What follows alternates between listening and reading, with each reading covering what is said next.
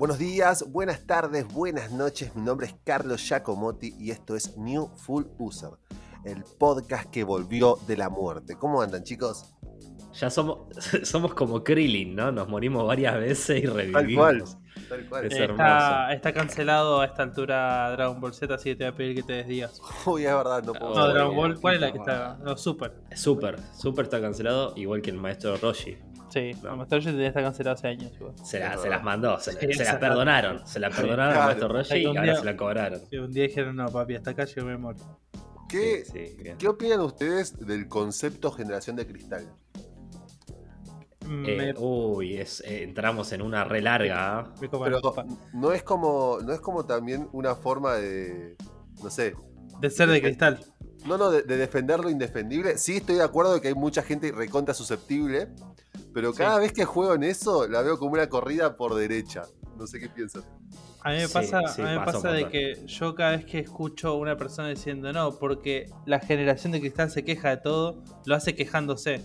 Entonces como Claro. la generación de cristal de la generación de cristal, ¿me entendés? Sí, es sí, como sí. que da la vuelta. Eso es meta Da la queja. vuelta. Es, es el perro que se come la cola, boludo, es eso. Es una meta queja. Nunca mejor dicho, nunca mejor dicho. Para mí, para mí, todo lo que pasó en estas semanas, que nunca nadie lo va a saber, tienen que ver con eh, eh, que este es el capítulo número 13. Por eso costó tanto, porque es el capítulo número 13. Aliens. Eh, es la mala suerte, ¿no? El 13. no por sé. eso. Sí, sí, sí. Sí, sí, sí. Eh, qué sé yo. Así que bueno, esperemos que esto pueda finalizarse. Si lo están escuchando ahora es porque las cosas se dieron así. Así que Ujú. no sigamos dilatándolo y largamos nomás. Claro que sí, mi. Vamos con las noticias entonces.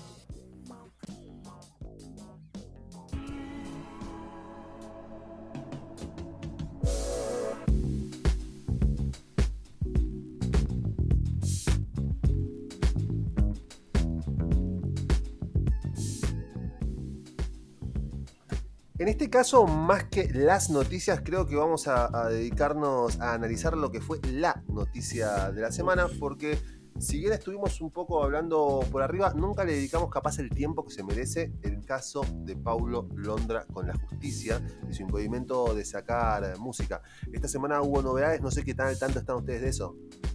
Eh, bueno, eh, creo que todo el mundo debe estar al tanto porque eh, se celebró como un gol en la final, ¿no? Increíble. Sí, sí, sí, sí. Todo el mundo festejando eh, este primer avance de la liberación de, de Pablo Londra y, de su música, ¿no? Seguro. Eh, en principio hay que aclarar de que esto no se trata con que el juicio haya finalizado, o sea, todavía no hay lo que se llama una sentencia firme, pero sí a priori el juez falló a, a favor de Pablo Londra y esto indicaría como que hubiese ganado el juicio, lo que pasa es que estamos en una instancia de apelación en la cual todavía la otra parte, Big Ligas, puede llegar a presentar alguna clase de, bueno, justamente apelación para que todo se trabe un poquito más, pero la realidad es que estábamos bastante cerca de que vuelva Paulo Londra. Sí, eh, me parece que es un garrón lo que le pasó a él eh, estando sumamente pegado, ¿no? Es una- era uno de los artistas que, que mayor repercusión tuvo en la, en la escena. eh, y, bueno, nada, llega- llegando a ser tipo fit con, con el Chiran. O sea, ya, Ah, ya arranqueado internacional, claro. De hecho, J Balvin creo que salió a, a felicitarlo por este primer paso de la liberación, ¿no? Sí, por lo que estuve leyendo con J Balvin, lo que había pasado es que había, había tuiteado, escribió en Twitter, diría, diría mi abuelo. Escribió. Eh, escribió en Twitter diciendo de como felicitándolo y como, como re arriba, como que ya está, como que ya vuelve y al final es como que vuelve pero no, digamos, como Claro. que sí, como que es un gran paso pero no está todo terminado. Seguro. Entonces tuvo como que, que decir, uff, acá es. Muy J Balvin todo. Muy Sí, Balvin. La- No, la- no escu- no escuchó este podcast, por eso. No. hizo por hizo un. J Balvin, vamos a decir la parte de ahora. claro. La- para- si, si hay algún colgado de la palmera, voy a ser súper conciso y breve. Si ustedes quieren agregar más, obviamente están invitados. Lo que había pasado con Pablo Londra es que por una cuestión, cuestión contractual había quedado pegado a la firma Big Ligas, ¿sí? una sociedad que había hecho con el productor Obi and the Drums. En la cual él no estuvo de acuerdo y por haber firmado ese contrato tuvo el impedimento de sacar música ya hace cuánto, un año, dos años, hace un montón. Ya perdí la cuenta yo, la verdad. Lo Pero último sí. que creo que sacó eh, era el disco, ¿no? Eh, Home Claro. Run, había sido. Después no me acuerdo si sacó un single más, pero sí, hace pocha de data que. Claro, como, como va sacando a uno, viste, es, es medio un problema con hacer cuáles sigan. Claro, sí, sí. De hecho, es lo, que- lo único que quiero es que si vuelve a la música, que espero sea muy pronto ya, una Visa Session, ¿no? Estaba por decir lo mismo, la sesión 23, queremos conocer la sesión 23. Claro, sí, sí, sí, con la 23 de Jordan. Claro, exactamente. Qué lindo, exactamente. boludo. Qué lindo. Así que bueno, al parecer, digamos, estaría bastante allanado el, camino para que en los próximos días, meses quizás, tengamos novedades y quizás una nueva aparición de Paulo. También lo que genera, que me parece que está bastante piola, eh, toda esta nueva ola de artistas son como muy compañeros en sí mismos y se notó mucho en las redes en estos últimos años el apoyo que había ante Pablo y esto es algo como decía Fido que se gritó como un gol es como que todo el mundo está contento de que nada de volver a conseguir un artista de semejante tamaño Sí, sí, la verdad que sí. Es, es lo, que, lo, lo que caracteriza a la escena actual, ¿no? Eh, el apego y la amistad entre ellos, que, que no sea una especie de competencia como se vio en otras escenas, que quizás justamente por este motivo hayan quedado medio en el olvido y, Claro. y no se manejaron como estos pibes que nada, lo ves todo el día ranchando, compartiendo los temas que sacó el otro. eh, y bueno, esto de Pablo Londra sin duda demuestra mucho más esta eh, cercanía, esta firmeza entre la escena actual, por lo menos la de rap y la de hip hop, ¿no? Seguro Tal cual. De hecho, fíjate la, cuando sacan un disco, por ejemplo, hace poquito sacó un disco Litkila y de 14 temas, por lo menos 7, 8 son todos fits claro con, con pibes de la misma escena. No es que se fue a buscar fits a otro lado del mundo, no. El pibe con toda gente argentina y son todos los, los amigos con los que están streameando, de hecho, y eso está, está bueno porque va, va uniendo la escena. Así que bueno, estaremos expectantes, seguramente le estaremos comentando si hay alguna otra novedad, pero eh, cada vez se hace más cercano el famoso Free Paulo.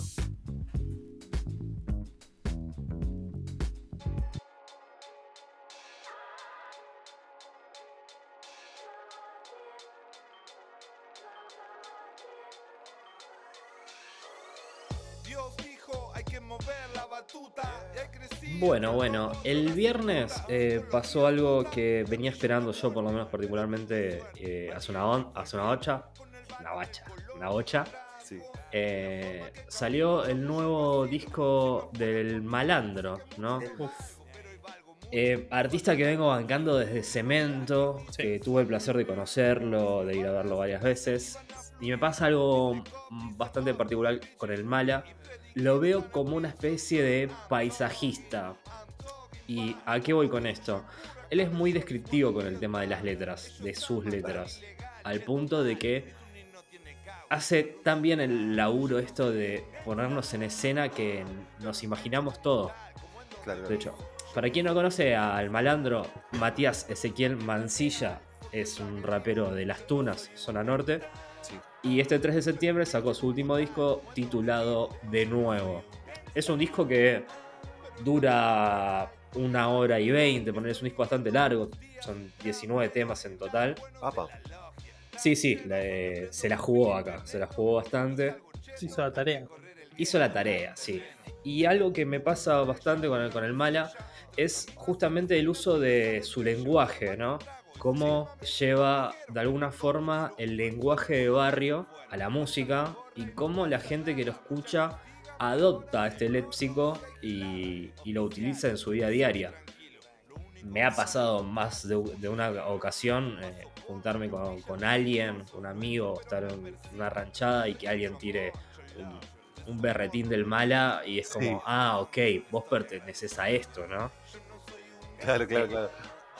Distinto sería con. Bueno, el lenguaje se ve modificado casi siempre, eh, ya sea por eh, modismos de- del momento o por personas que, que importan eh, nuevos, nuevas palabras, ¿no? Recuerden, no sé, en su momento, un programa de televisión explicando qué era el esquere Sí, ¿no? de, ¿cómo que de- de Duki, ¿no? Peligro. que era porque todo el mundo estaba tirando esquere por esto, esquere por lo otro. Más eh, a, lo, a lo actual, si se quiere, eh, el Buenardo y el Naye junto, Claro. a Coscu, ponele. Increíble. Pero hay una cosa que eh, pasa, ponele, en el caso de, de lo que habla Coscu, Sí, que ya trascendió el, El streaming. el streaming y ya trascendió a, a la gente que lo ve. O sea, vos podés encontrarte a alguien que tira un buenardo por tirarlo, pero porque. No, no justamente porque vea a Coscu, claro. ¿no? Claro. Eh, ya va más allá de eso. Distinto pasa en este caso con el Mala, al no ser una persona tan mainstream como debería de ser, ponerlo como si quisiera. El hecho de que uno use este tipo de palabras hace que sea más selectivo, ¿no? Más de secta. Claro, eso, eso justamente quería señalar. Eh, lo que se hace, me parece, a través del idioma es generar un código. Y el código lo que termina haciendo es tipo acercarte a la gente. Algo que hace Manajunta muy habitualmente es subir a sus redes sociales los mensajes que le mandan y son de amor absoluto. Es como que él consigue a través de ese código una, una cercanía con la gente que lo escucha que la verdad que está buenísima.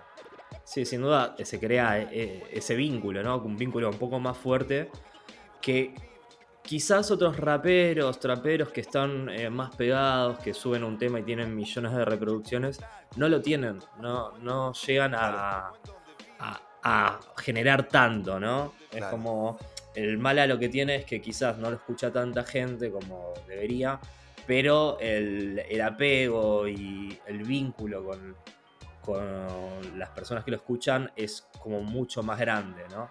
Claro. Eh, el disco es.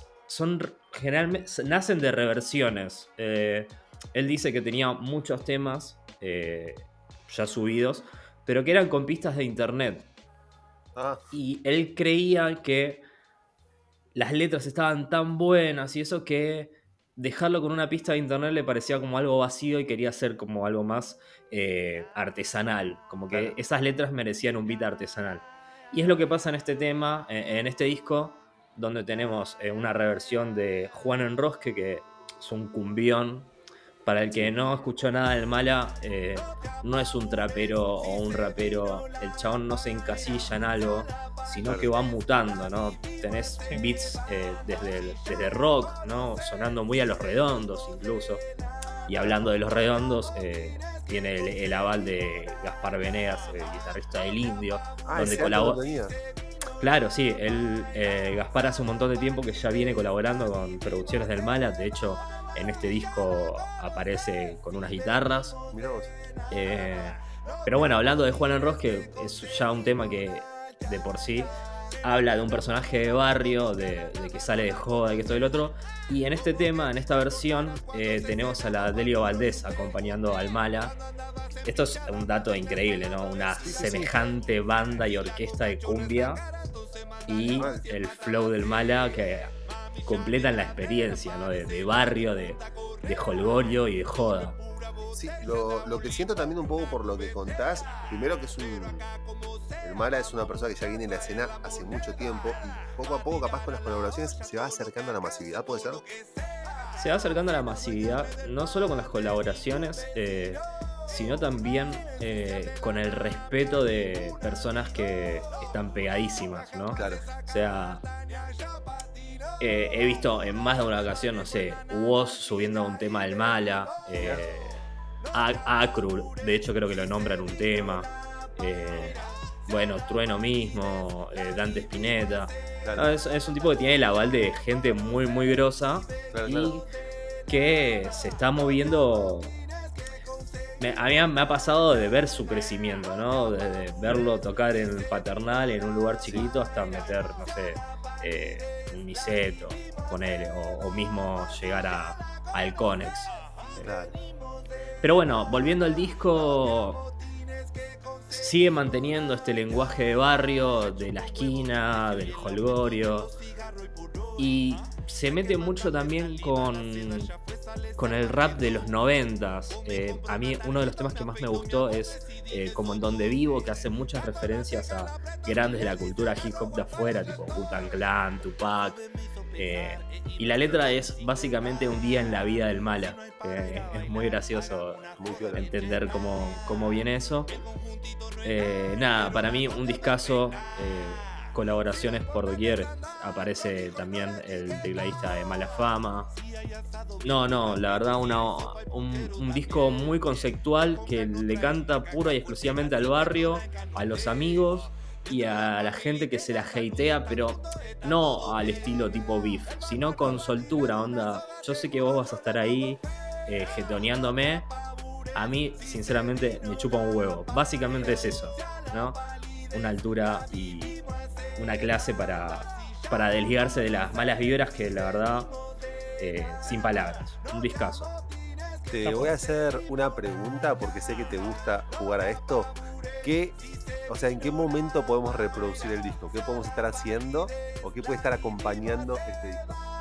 No, es un, es un disco muy diurno. Por lo menos la primera vez que lo escuché, Sí. eh, estaba caminando. Había solcito y estuvo bastante bien. El sábado, de hecho, fue. Sábado a la Sí, sí, mañana. Está, está muy bien, está muy bien. Es un disco que en sí acompaña.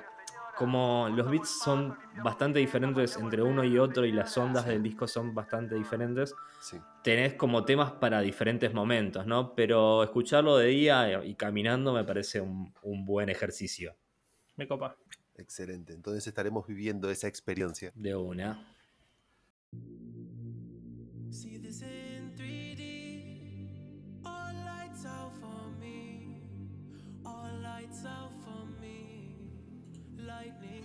Los invito a continuación a que pasen, se ubiquen en sus lugares, se arrodillen, alcen sus manos al cielo para recibir uno de los eventos innecesaria e inexplicablemente más esperados del año, que es la aparición de Donda, el décimo disco de Kanye West. ¿Dónde está Donda? Acá está Donda. Apareció. Ya le saltaste eso. Apareció. Sí, sí, sí, sí. no, te agarres, Charlie, no te. Antes, antes de, comenzar, tengo que advertir que si bien no considero que el disco sea malo, a yo soy de la, de la- creo que de poca gente que el disco le gustó, hay varios raperos que tenemos que tener en cuenta por lo que fue el hype que se le dio. Se habló un montón de Donda quizás antes de que salga que después que salga, ¿sí? Y también por lo que significa la figura de Kanye, que muchas veces es transgresor al pedo.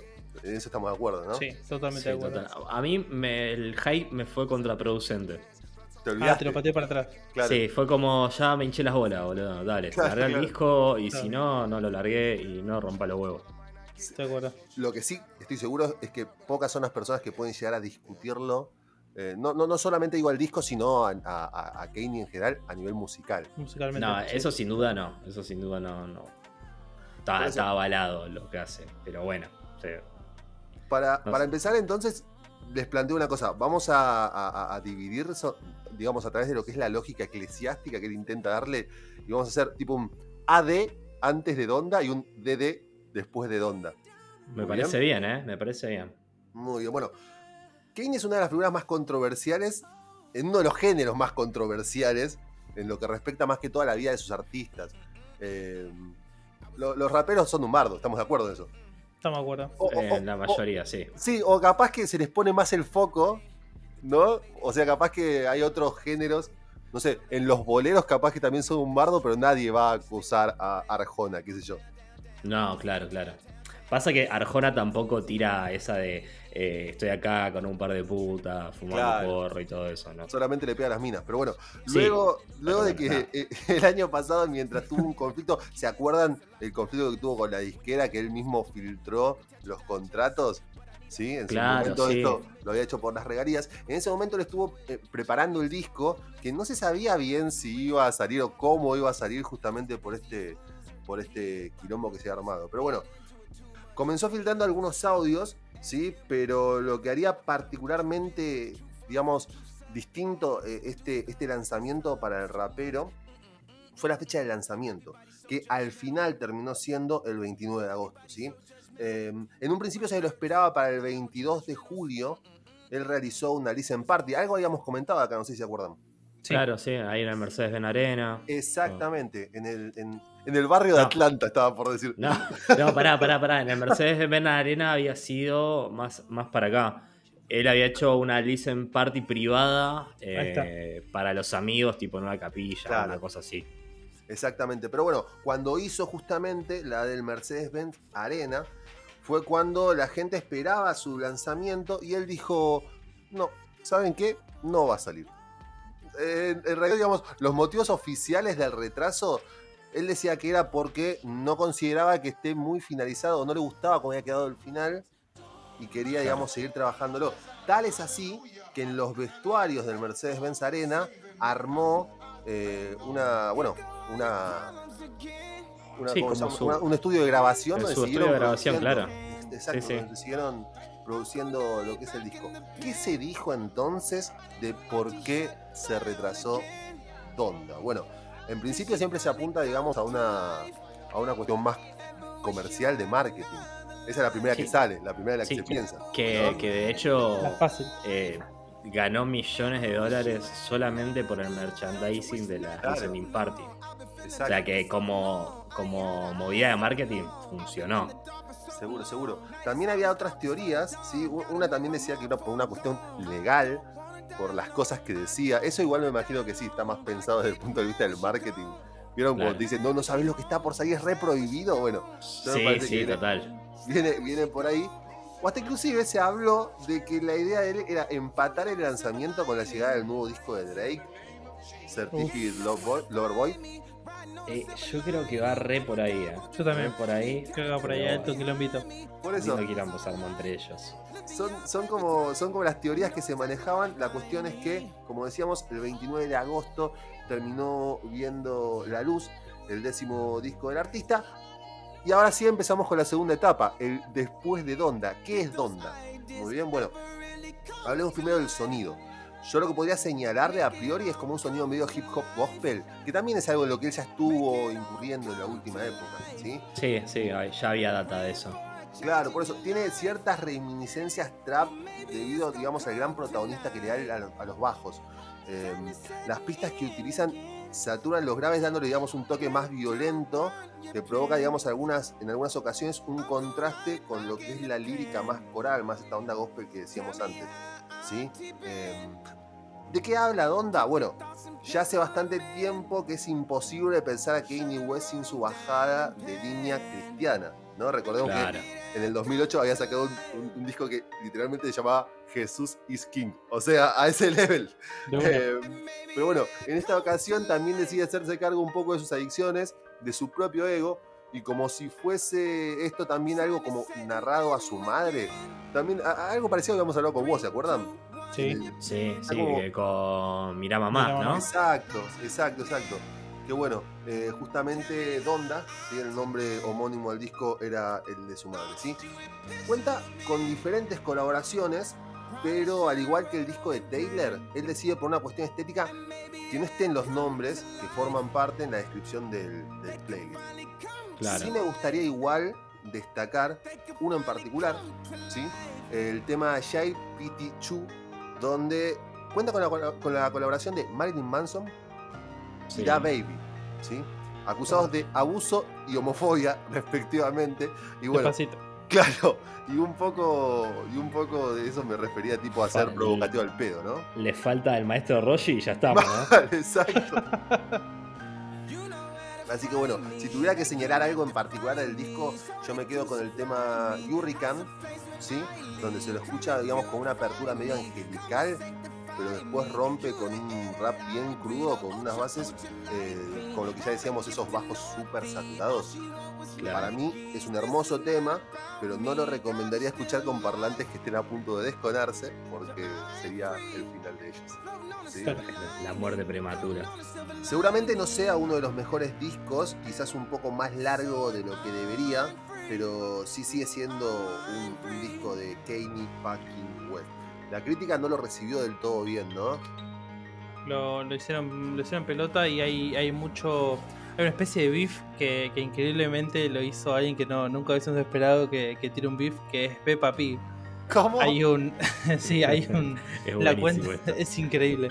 La, la cuenta oficial de, de Peppa Pig compartió como una, una comparativa que había sacado hace unas semanas un- su propio disco, Peppa Pig, y en Sí. Pitchfork, que le pone calificación a los discos, lo cual me parece por lo menos raro, eh, le han puesto 6.5 al disco de Peppa, y cuando salió el de Kanye West le pusieron eh, 6 puntos solamente. O sea que Claro. eh, técnicamente Peppa Pig sería mejor Claro, que claro. West, según- para, para el mundo Pitchfork, ¿no?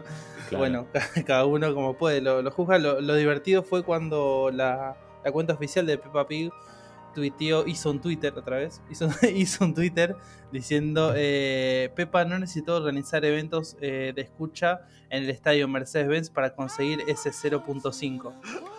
Lo aniquiló, maestro. Lo sacó a pasear. No, lo sacó a pasear. pasear. lo sacó- Es el, medio, es el beef del año para mí, ¿eh? Puede- No hay forma. O vos sos re malo, le tirás a Drake, le tirás a todo el mundo, pero te sacó a pasear Peppa Pig. Qué Claro. ganas que le conteste boludo. Qué lindo, ganas. así me muero. Sí, Borró sí. el tweet, pero bueno, viste cómo es esto, la, la captura de pantalla es tan fácil de hacer. Por eso. Así que bueno, seguramente no sea uno de los mejores discos de él, capaz que tampoco lo sea del año. eh, quizás sea un poco más largo de lo que debió haber, ser- a- haber sido el disco, eso también puede ser, pero sigue siendo un disco de Kanye fucking West. Así que Donda, el nuevo disco de Kanye West, es la recomendación religiosa de esta semana. Amén, hermano. Amén, bebé.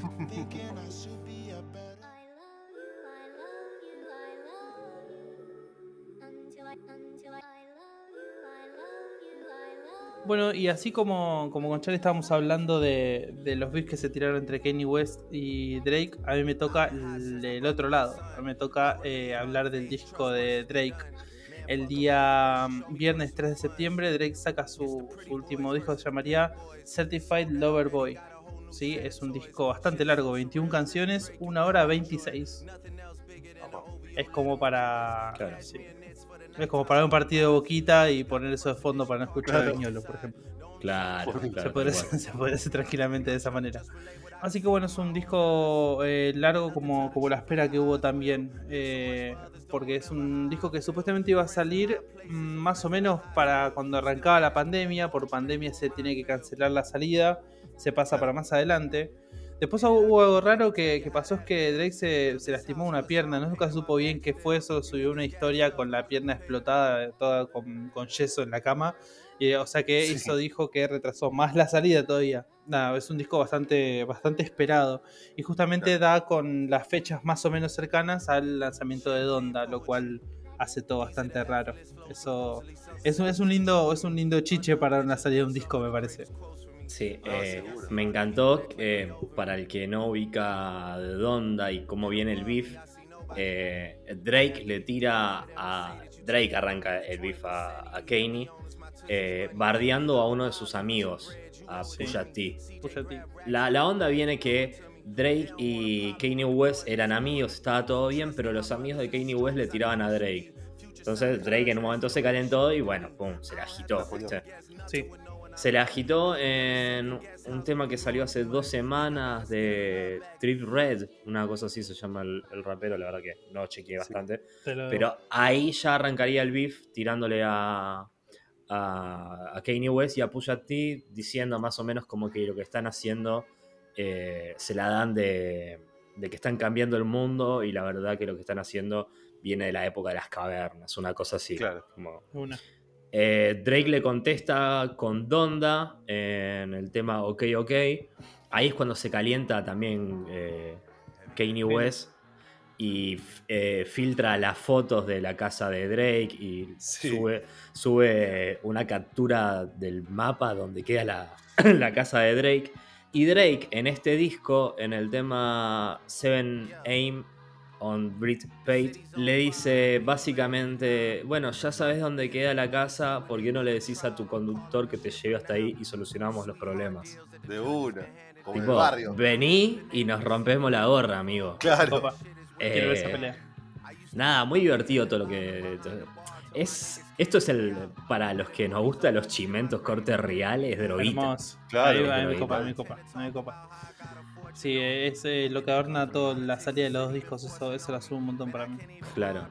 Bueno, como les venía diciendo entonces de- del disco, eh, tuvo varios retrasos y también lo que tuvo varias cosas son eh, invitados. En, tiene varios, no, no los voy a nombrar a todos, pues son 21 canciones, de las cuales muchos tienen feats.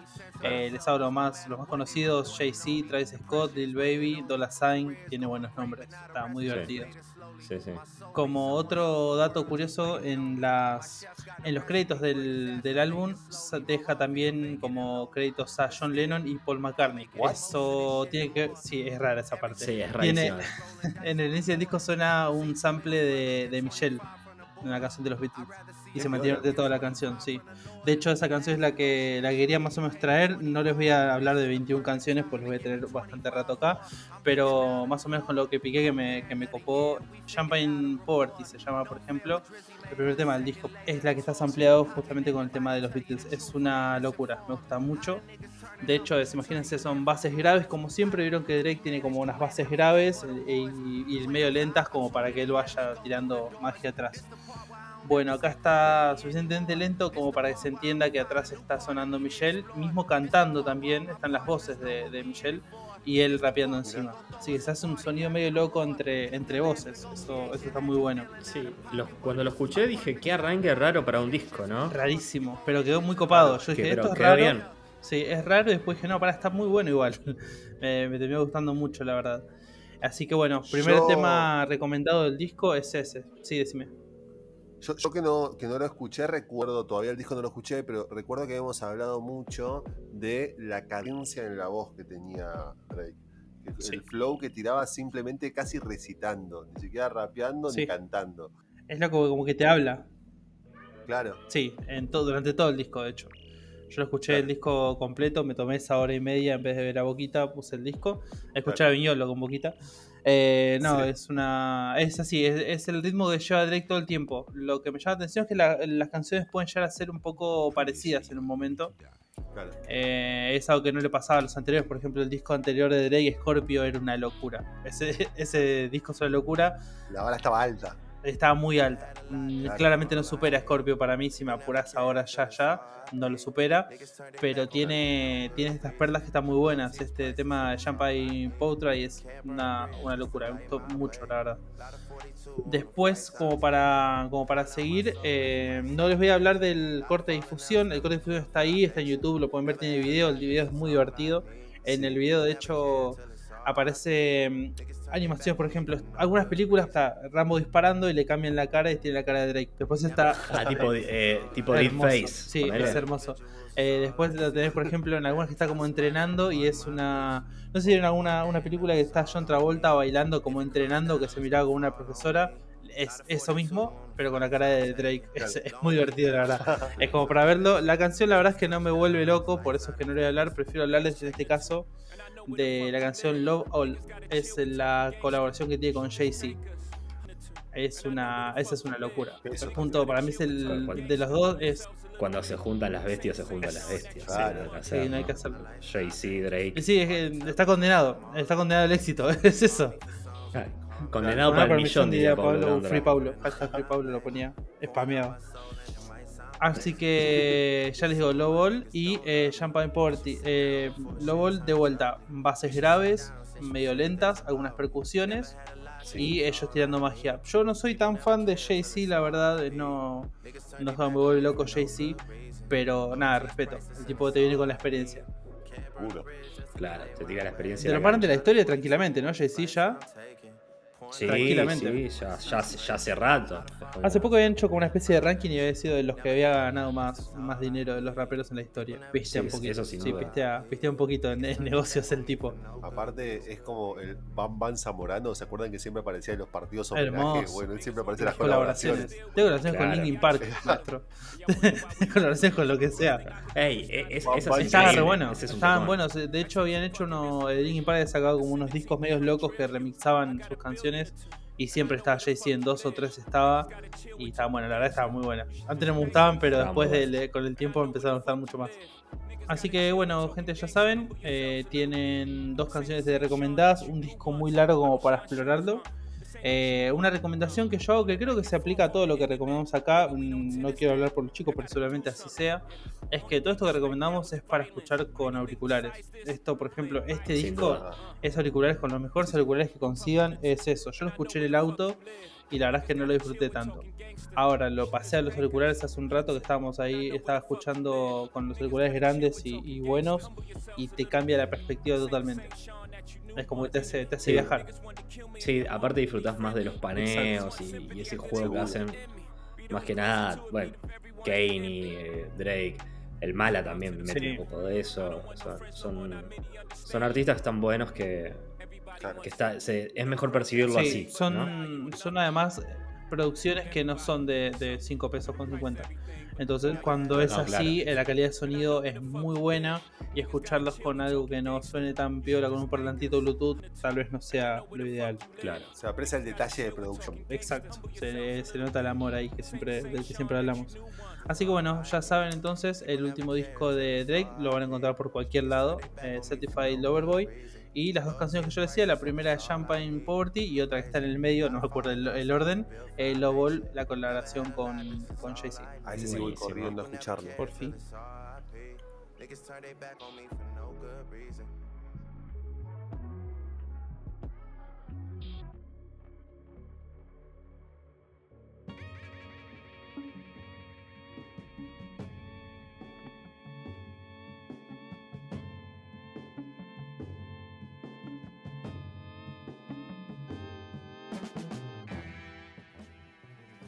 Si están escuchando esto es porque el capítulo 13 finalmente se pudo grabar. Uf, Qué bien, qué bien. Tenía miedo. Lo hicimos. La verdad que sí. Lo hicimos juntos. La verdad que sí. La verdad que sí. Espero que les haya, que les haya gustado. Eh, bastante, medio como... co- ¿cómo, ¿Cómo titularías el capítulo de hoy, Fido? Eh, uf. ¿Cómo titularía el capítulo de hoy? Hablando de tres referentes, eh, para mí el Olimpo del, del hip hop. Tipo, ahí. Me gustó, ¿eh? Bien, porque hip Me hop gustó me sirve, el ¿eh? Olimpo del hip hop. Me, me gusta porque aparte está el mal ahí. Tipo, correte, Claro. correte Drake. Perdón. pero No, por favor. nada. ¿Viste? Oh. Ahí, ahí- ahí está. ¿Sabes cómo, cómo fue la secuencia? Drake sabía que el Mala sacaba el disco el Sí. viernes y sacó No. el- Sí. Sí, le quiso hacer competencia, le gato. Tanto desastre, Gil ese, ¿eh? Se merece todos los memes que se hagan con su cara, Drake. Todos, posta que sí. Sí, sí, En la 8 encima. sí, mal. ¿Tenemos algo más para Está recomendar, chicos? Eh, yo tengo, bueno, ya lo hemos dicho, ¿no? Está la playlist de hip hop ahí re linda, que en Instagram la vamos a subir. Está en Spotify, en nuestro perfil de Newful Qué User. buena que está esa playlist igual, ¿eh? yo la estuve pasando, la estuve spameando copado esa y, y la verdad que posta. Eh, es para hacer- poner esa cosa. Yo me a cocinar y mando esa. Cuando estoy tranqui, ¿viste? Eh, me han dicho que funciona Sí. para eso. Otras Posta que personas sí. allegadas. Posta que sí. Así que bien, bien Locura. hecho, bien hecho. No sé, vos, Fede, ¿tenés algo para recomendar ahí? Eh, a partir de. mm, Hoy es eh, hoy grabamos domingo, lunes, lunes se publica, no, martes se publica. El miércoles o, o mismo ese martes también va a estar disponible mi playlist de, de New Fluser, va a ser sobre Stoner en este caso. Bien arriba. Bien arriba, bien arriba. Lo que, lo que traté de hacer con la playlist en realidad es que tenga como, como pasajes. Para mí, siempre lo hablamos, hay dos tipos de, de stoner. El stoner cabezón, que está como medio ramoneando un toque, y el stoner psicodélico. Entonces, lo que hice ahí es mezclarlo de una manera que no les arruine la cabeza y que tampoco los deje todos sedados eh, ahí tirados en el pasto, flasheando. Sí, bien. Tipo, te, eh, te dejan equilibrio, ¿no? Exactamente, es como vas a tener dos, temitas que suben, después te baja un poquito como con psicodelia y vuelve a subir para, para ayudar al oído, ¿no? A digerirlo. Me está manejando. ¿eh? Posta que sí, posta bien. que sí. eh, así que bueno, va a estar disponible para que lo metan en su Spotify y lo escuchen. No sé qué pueden escuchar. Y Stoner, ¿viste? Eh, te- sí, te churro, pide, te pide que fumes. El Stoner es medio así, ¿no? No, Sí, a sí, mí me gusta, me gusta así ese tipo de música como para hacer ejercicios o alguna actividad pesada, tipo correr, algo así. Ah, mirá, con Stoner Ah, corre vos. da- no, no me da mal, mucha eh. fuerza, me da mucha fuerza. Mirá, correr con Stoner. Sí, no no lo había está pensado mal. siquiera. Bueno, me sirve entonces. Sí, No, sí, no sí, había pensado en correr tampoco, pero Claro. si corro va a ser Claro. No, no sé cuán deportista es nuestro, es nuestro público, pero, pero banco, banco a muerte. Es verdad, es verdad. Y, y si no, siempre tienen el, el disco de Peppa Pig. El ¿no? de Peppa Pig por- 6.5 claro, saca claro. el medio Kane. Se llama el, se llama el disco. Sí, sí. Así que bueno, ya, ya saben, va a estar todo eso publicado para que le puedan spamear todo lo que puedan. Excelente. Seguramente todo este contenido extra lo encuentren en nuestro perfil de Instagram newfulluser.podcast. Eh, bueno, todo el contenido que nombramos semana a semana y estas nuevas cosas que vamos a estar subiendo. ¿Alguien le queda algo por decir? Mm, No, no, tengo que vender algo. Tengo- no, yo ya vendí todo. No, Ya vendió no, todo, no. Fido. Ya tiró toda la balanza, Todo. no importa nada. ya. Toda la balanza. Si es así, entonces vámonos despidiendo. Les agradezco. Pará, me olvidé cómo era el final. Hace dos semanas que lo hacemos y ya me lo olvidé. Capo. Eh, eh, va. Espero que les haya gustado, espero que les haya servido y que tengan una muy buena semana.